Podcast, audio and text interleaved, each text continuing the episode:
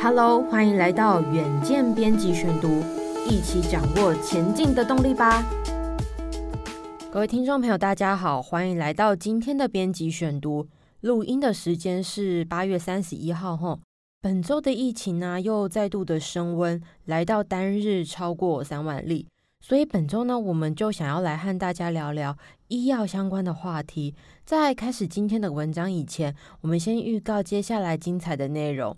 九月六号和九月八号这两集，我们邀请到远见资深总主笔彭信珠，帮我们剖析防疫纾困预算八千四百亿都花到哪里去了呢？那就敬请期待接下来的两集哦。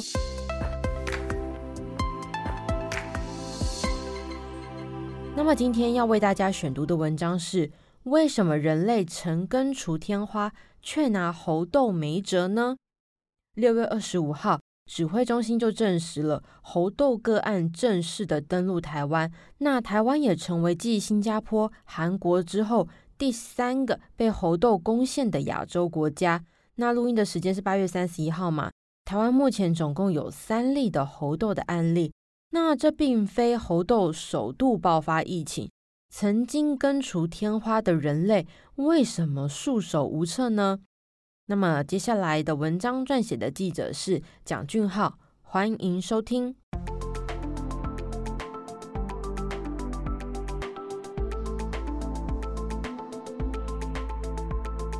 截至八月三十一号，根据 Our World in Data 的最新数据显示，这波二零二二年五月以来所爆发的猴痘疫情，已经扩及超过七十国，造成近五万人的感染。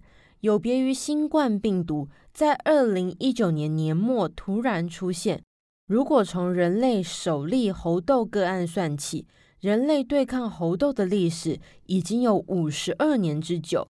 自一九七零年以来，刚果首度出现人类感染猴痘后，平均每年都会在非洲发现数千例的确诊个案。该病毒也曾经在英国、美国。爆发小规模的疫情，虽然猴痘传染力不高，但在未接种疫苗的状况之下，目前主流的猴痘病毒仍然有一趴到两趴的致死率。若是中非变种株，更有高达十趴的致死率。如今猴痘再次大规模感染，也不禁让人疑惑：为什么人类与猴痘缠斗逾半世纪？至今仍无法根除呢？事实上，人类曾经在根除传染病的历史取得巨大的胜利，那就是在一九八零年彻底根除同属痘病毒科的天花。与猴痘相似，天花感染者会出现全身的疹子，并在皮肤上出现痘痘，也就是俗称的脓疱。不同类型的天花致死率不同。但最典型的病毒株致死率可是高达三十 percent 哦。但是与猴痘不同的是，天花已经绝迹超过四十年。追溯最后一起自然感染天花病毒的个案，是一九七七年的索马利亚。能根除这株残害人类超过三千年、夺走数十亿人命的天花病毒。关键呢，就是在于疫苗技术的问世。一七九六年，英国科学家爱德华·詹纳发现，只要在健康的人身上先接种牛痘病毒，当牛痘确诊者康复后，同样能对天花病毒进行免疫。这个发现呢，后来受到 WHO 的重视。并在一九六七年开始以爱德华的免疫理论为根基，实施全球性的消灭天花计划，成功在十一年之内完成根除天花的壮举。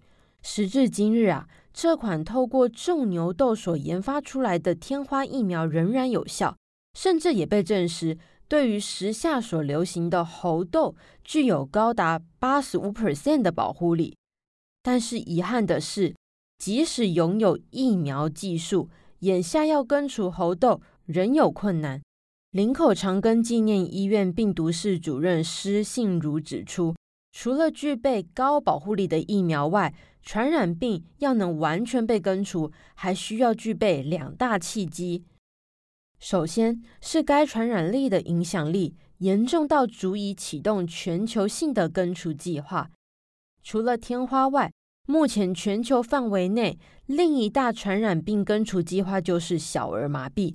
小儿麻痹的传染途径可以透过食物、饮水、口沫，且传染力极强。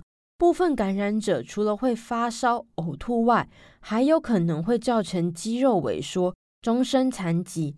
一九八零年代初期，全球每年已知的小儿麻痹患者每年就有五到六万人。若再考量到公卫统计能力不足的国家，每年至少有超过三十万人被感染。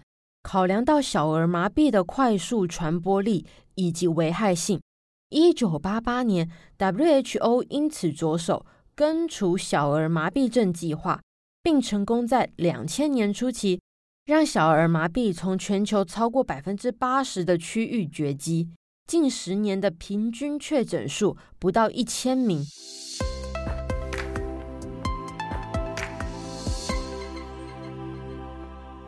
但是防治猴痘能否像防治小儿麻痹一样，能够发起全球性的根治计划呢？施信如就坦言了，很困难。要推行大规模的根治计划，需要考量到病毒本身的传染性与影响力。目前猴痘多半透过体液黏膜传染，因不至于造成如小儿麻痹般的大规模传染。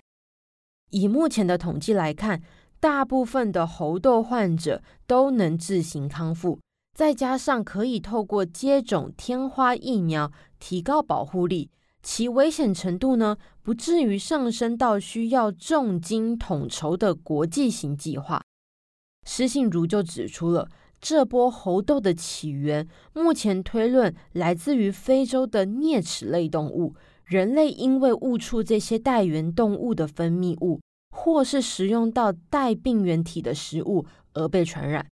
目前这波大规模感染，不排除就是某只猴痘病毒在非洲突变后，以更具有传播力的变种株形式于人类社会中爆发。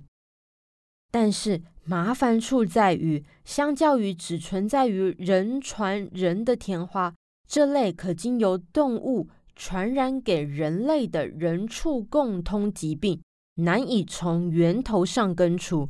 毕竟，人类无法控制病毒在动物体内的变异状况。事实上，最困扰人类的新兴传染病，如狂犬病、伊波拉、流感。也都是所谓的人畜共通疾病。